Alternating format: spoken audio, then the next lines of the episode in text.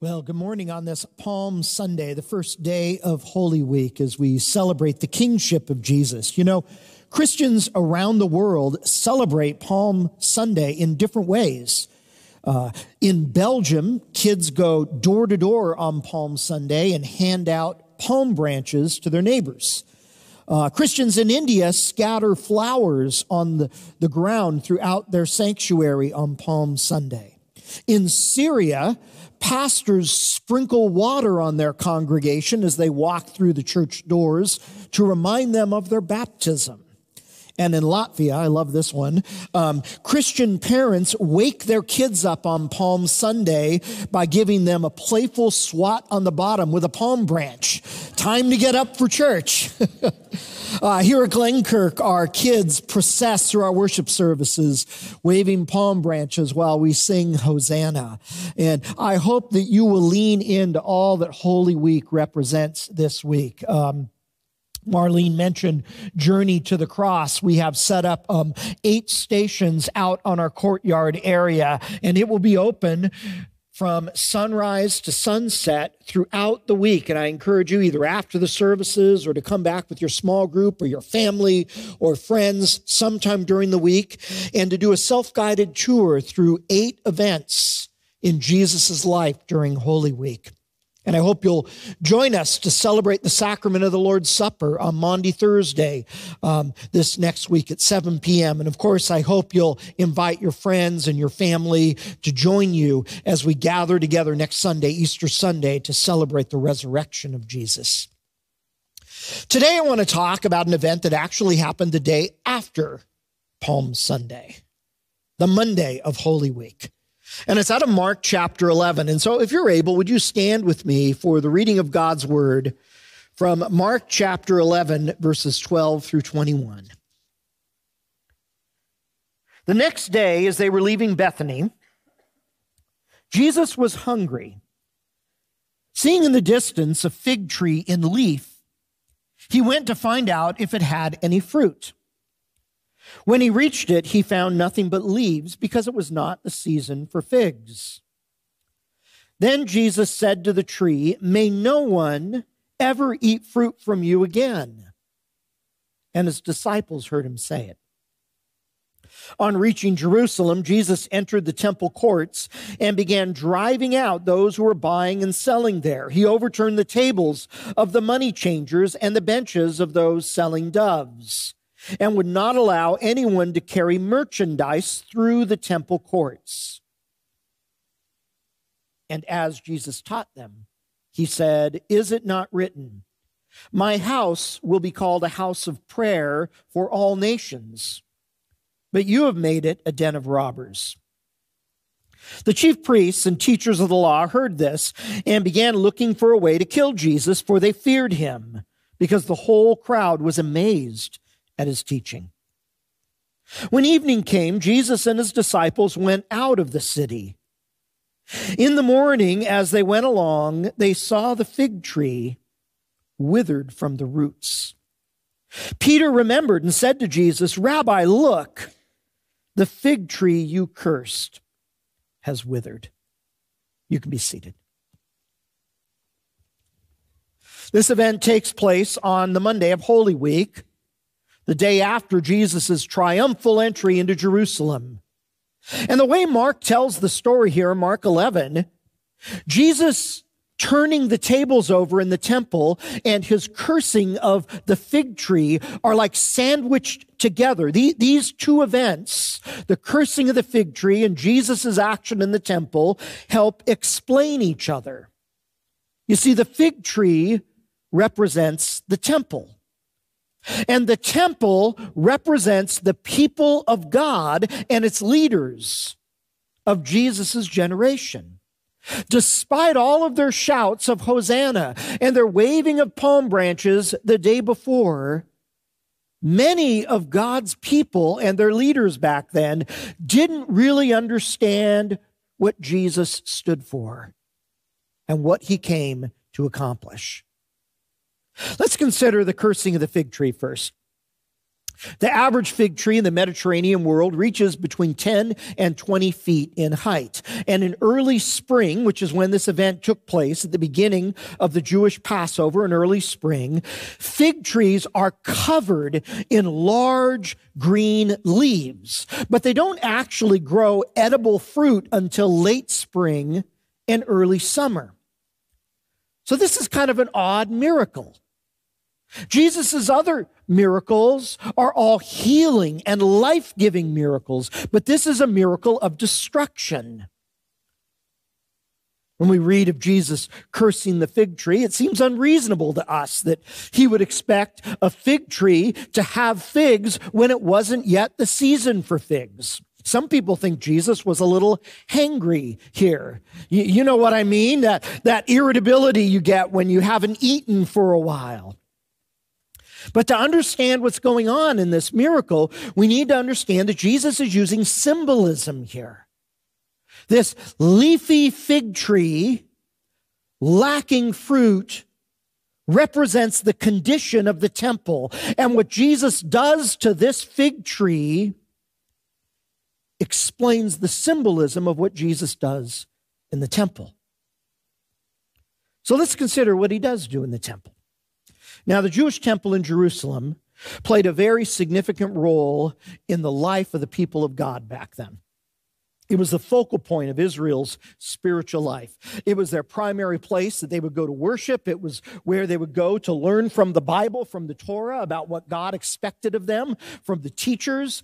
Um, it was the place they went to experience forgiveness of their sins. Uh, according to Bible scholar N.T. Wright, the temple was believed to be a, play, a kind of portal between our world and God's world, what, what later Celtic Christians would call thin space, where the the, line between heaven and earth became thin and blurred. The, the very first Jewish temple was built in the 10th century before Christ by King Solomon, and that temple was destroyed by the Babylonians in 586 BC. So this is Israel's second temple, built during the, the times of Ezra and Nehemiah, and then expanded and remodeled by Herod, the king that the Romans had placed over the people of Israel. Christians sometimes call this event the cleansing of the temple. And this assumes that Jesus is trying to reform the temple, to purify it so it can be used the way it was designed once again. But I'm not convinced that Jesus is trying to cleanse the temple here. Mark says that when Jesus goes into the temple, he sees those who are buying and selling, and he sees the money changers. Now, the money changers exchanged currency from Roman money, like the Roman denarius, to Jewish temple money, which was the shekel back then. And once worshipers did their money exchange, they would pay their annual temple tax, which at this time was a half shekel for every person, and then they would be free to use shekels to purchase sacrificial animals to bring as an offering as part of the Passover celebration. The animal merchants were the ones buying and selling, and they were set up in the temple court right next to the money changers who would do the currency exchange. So perhaps Jesus is upset about the rate of exchange that the money changers are using. Or maybe Jesus is angry at the prices that the merchants are charging for sacrificial anim- animals. But, but N.T. Wright suggests that Jesus' point here was not so much to protest something as much it was to briefly stop the temple sacrifices from taking place in a symbolic action. You see, during the Passover, temple sacrifices were offered continually, one after another after another, because hundreds of thousands of people would converge upon Jerusalem for Passover. And in verse 16 of our reading, Mark says that Jesus prevented them from carrying merchandise through the temple courts, presumably these sacrificial animals, which would cause the sacrifices to cease, even for a brief period of time. Wright suggests that by causing the sacrifices to cease, Jesus is symbolizing that the time of the temple and the time of its sacrifices had come to an end. When Jesus dies on the cross as the final sacrifice for our sins, sacrifices become irrelevant. In fact, two chapters later, in Mark chapter 13, Jesus will predict that this temple will be destroyed by the Romans. Jesus is symbolizing that the temple's time has come to an end and that God's judgment has come upon it because it is like a fruitless fig tree. To make his point, Jesus quotes two prophecies from the Old Testament and applies them to his own day. In verse 17, the, the first quote is from the book of Isaiah 56 7, which says that God intended the temple to be a house of prayer for the nations. House of prayer for the nations. God intended his temple to be a light to the world, a kind of magnet that would draw people from all the nations of the world to come and to worship the God of Israel. In fact, the temple even had a special place for people called the court of the Gentiles, a place within the temple that anyone would, could come regardless of their background or, or nationality. They could come to the court of the Gentiles to learn about the God of Israel. And it was in this very court, the court of the Gentiles, that the money changers and the merchants had set up shop. It was in this very place, the court of the Gentiles, that Jesus does this action. God intended the temple to be a light for all nations, a focal point that would draw people from every language and every people and every culture to come to know the God of Israel. But instead, this court was not being filled by non Jewish people to learn about God, it was filled with money changers and merchants. God's people had forgotten why God called them to build that temple in the first place. God's people and their leaders have become an out of season fig tree, impressive from a distance, but up close lacking fruit. The second passage Jesus quotes in verse 17 is from the book of Jeremiah, Jeremiah 7, verse 11 that they have turned the temple into a den of robbers. Now, the old King James translates it den of thieves, but that isn't quite accurate. A robber is different than a thief. A, a, thief steals your car while you're asleep in your house. A robber uses force or violence to steal your car. The Greek word Jesus uses here, translated robber, always implies the use of violence and the use of force. In fact, this same word Jesus used here is used in the rest of the New Testament in the writings of Josephus to describe violent revolutionaries. And, and a robber's den isn't the place where robbers rob people. The den is where robbers hide out. It's the lair that they lay low in in order to avoid the law. Jesus is saying here that the temple has lost its purpose as a place of prayer for all nations, and instead it is becoming a hiding place for robbers, for violence, a den of robbers. Now, just a couple of years after Jesus said this, violent revolutionaries in Israel would organize an armed rebellion against the Roman government that would last for four years. And during that war, these revolutionaries would hide out in this very temple. In fact, they would hide out in the most holy place, the place where the altar was, the place where the high priest would go to offer the sacrifice for the sins of the people. The most holy place of this temple would become a den of robbers, a hideout for violence. And this would go on until 70 AD when the Roman army would march into the city of Jerusalem, march into the temple, and kill all of these revolutionaries. And then the Roman army would destroy this temple brick by brick, just as Jesus predicts in Mark 13 that he would do, because it had withered from the roots. You see, Jesus' words and actions here are present, prevent, or predicting the temple's destruction, that its time was coming to an end. And like a fruitless fig tree that's all leaves but no fruit, the people of God and their leaders had become fruitless. You see, God's people become unfruitful when they forget God's mission. When the people of God lose sight of the reason God called them into existence in the first place, they become unfruitful. God's people back then had forgotten their mission to be a place of prayer for all nations, and instead they were turning their place of worship into a refuge for robbers. And this should serve as a warning for God's people in every generation, including our own to never lose sight of God's mission for his people.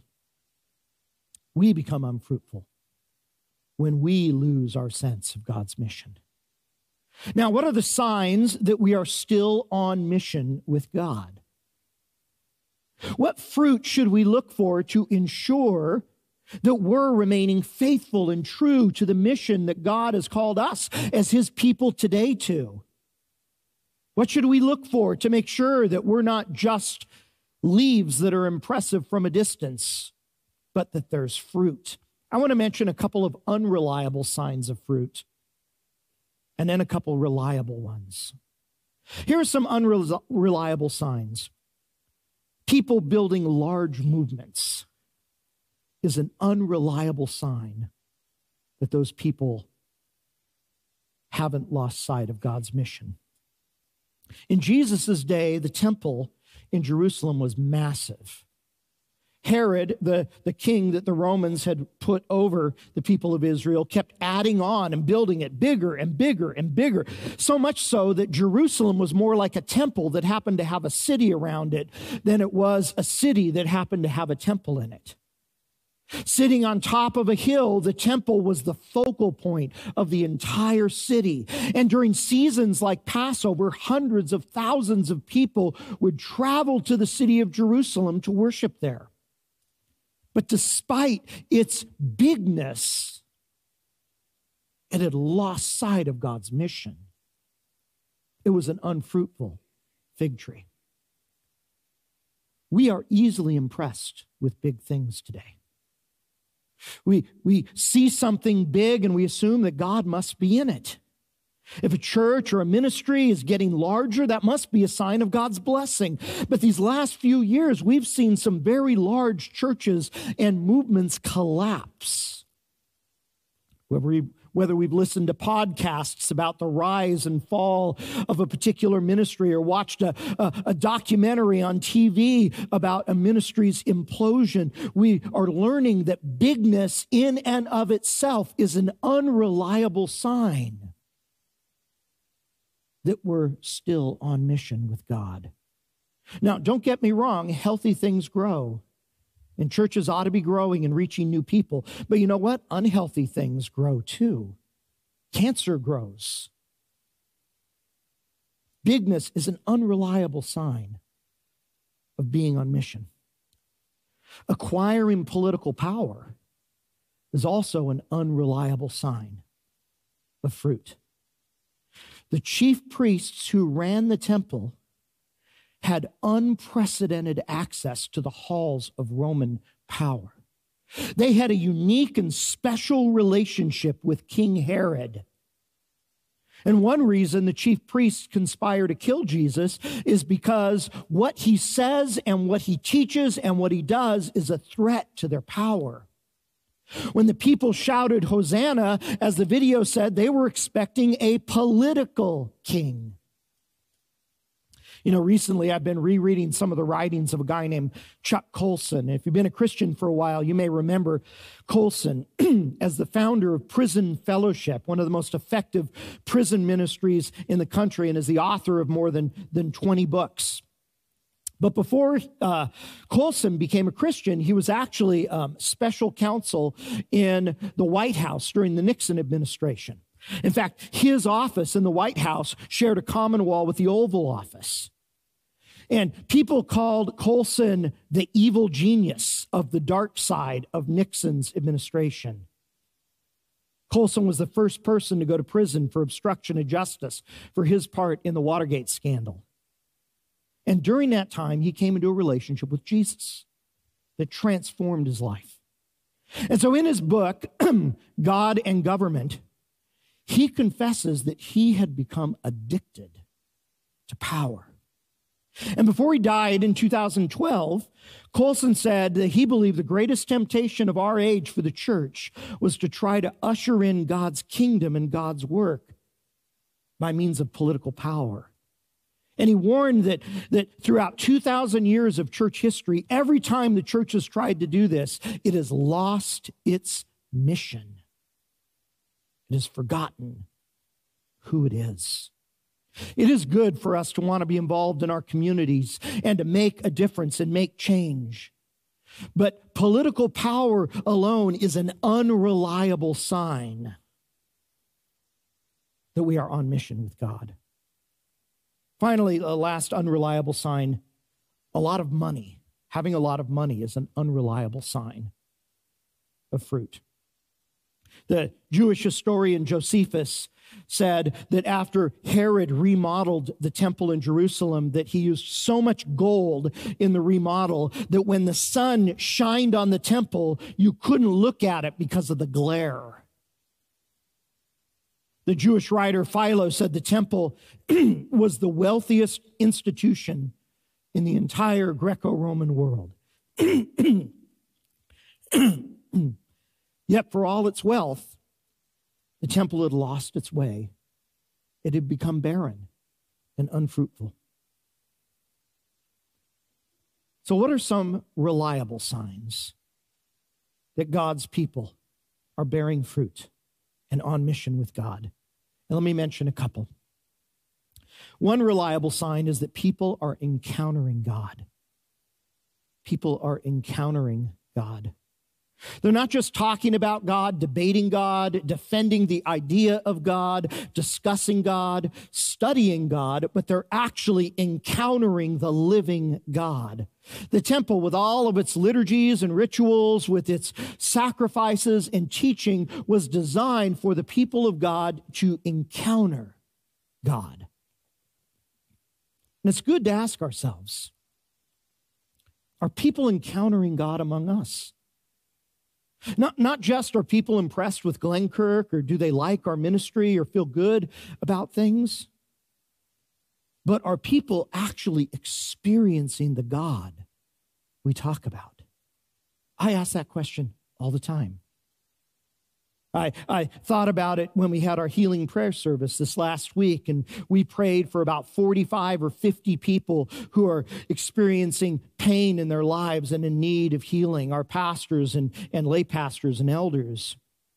And my prayer that night wasn't, wasn't merely that people would feel supported and cared for, although I do want them to feel supported and cared for, but my prayer is that God would show up and that He would actually work healing in people's lives.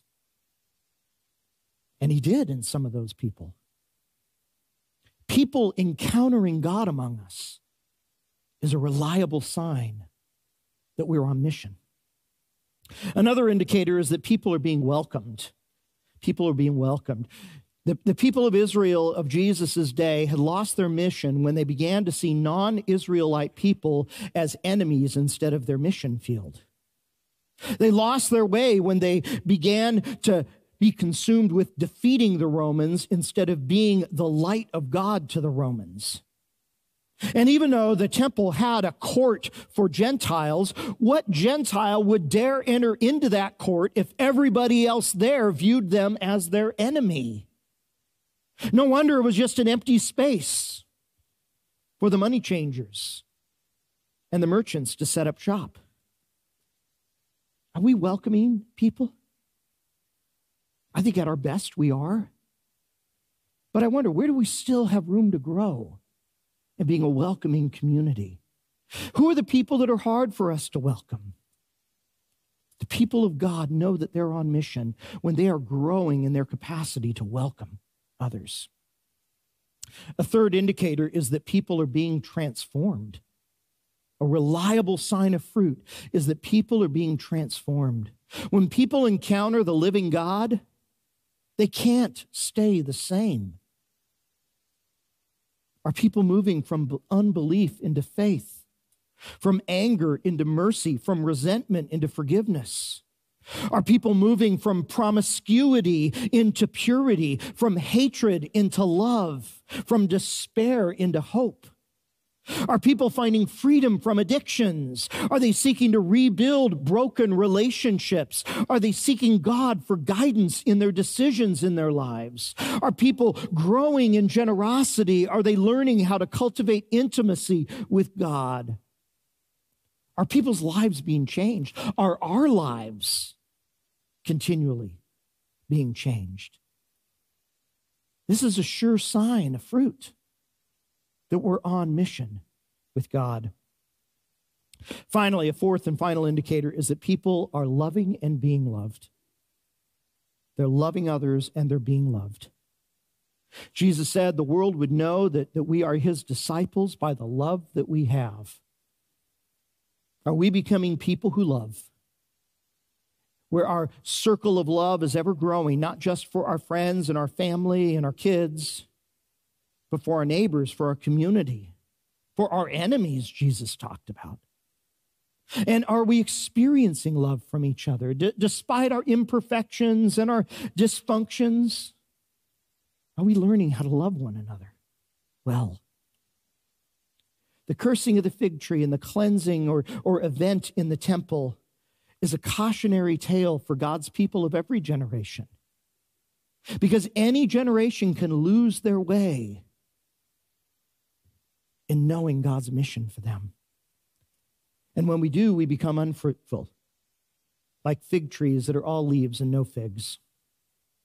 And though we may be big, we may be connected, we may have resources, if we don't have real, genuine fruit, we risk losing the blessing of God. And so, as we prepare to celebrate the resurrection of Jesus on Easter Sunday, may we renew our commitment to be on mission with God. May we be a worshiping community where people are not just learning about God, but they're encountering God. May we renew our commitment to be a community that welcomes people, to be a community where everyone, including us, no matter how long we've been Christians and been attending Glenkirk, everyone is experiencing spiritual transformation and growth. May we be a place where we are learning to love and to love others. Because this is the fruit that demonstrates we understand Jesus and that we're on mission with him. Let's pray. Father, thank you on this Palm Sunday as we enter into this holy week where Jesus suffered, was betrayed, was rejected, was beaten, and was killed. That as we celebrate and reflect on this holy week where Jesus paid the price to purchase for you a people who would embody your goodness, your justice, your gospel. May the price that was paid cause us to renew our commitment to be faithful to what you've called us to be. Thank you, God, that you are a good and merciful God. And that although no one is perfect in any of these areas, that you will cause this fruit to grow if we keep our eyes fixed on Jesus and our faith in him May this fruit grow and may it blossom and may it nurture others and bring you glory. God, we pray these things in Christ's name. Amen.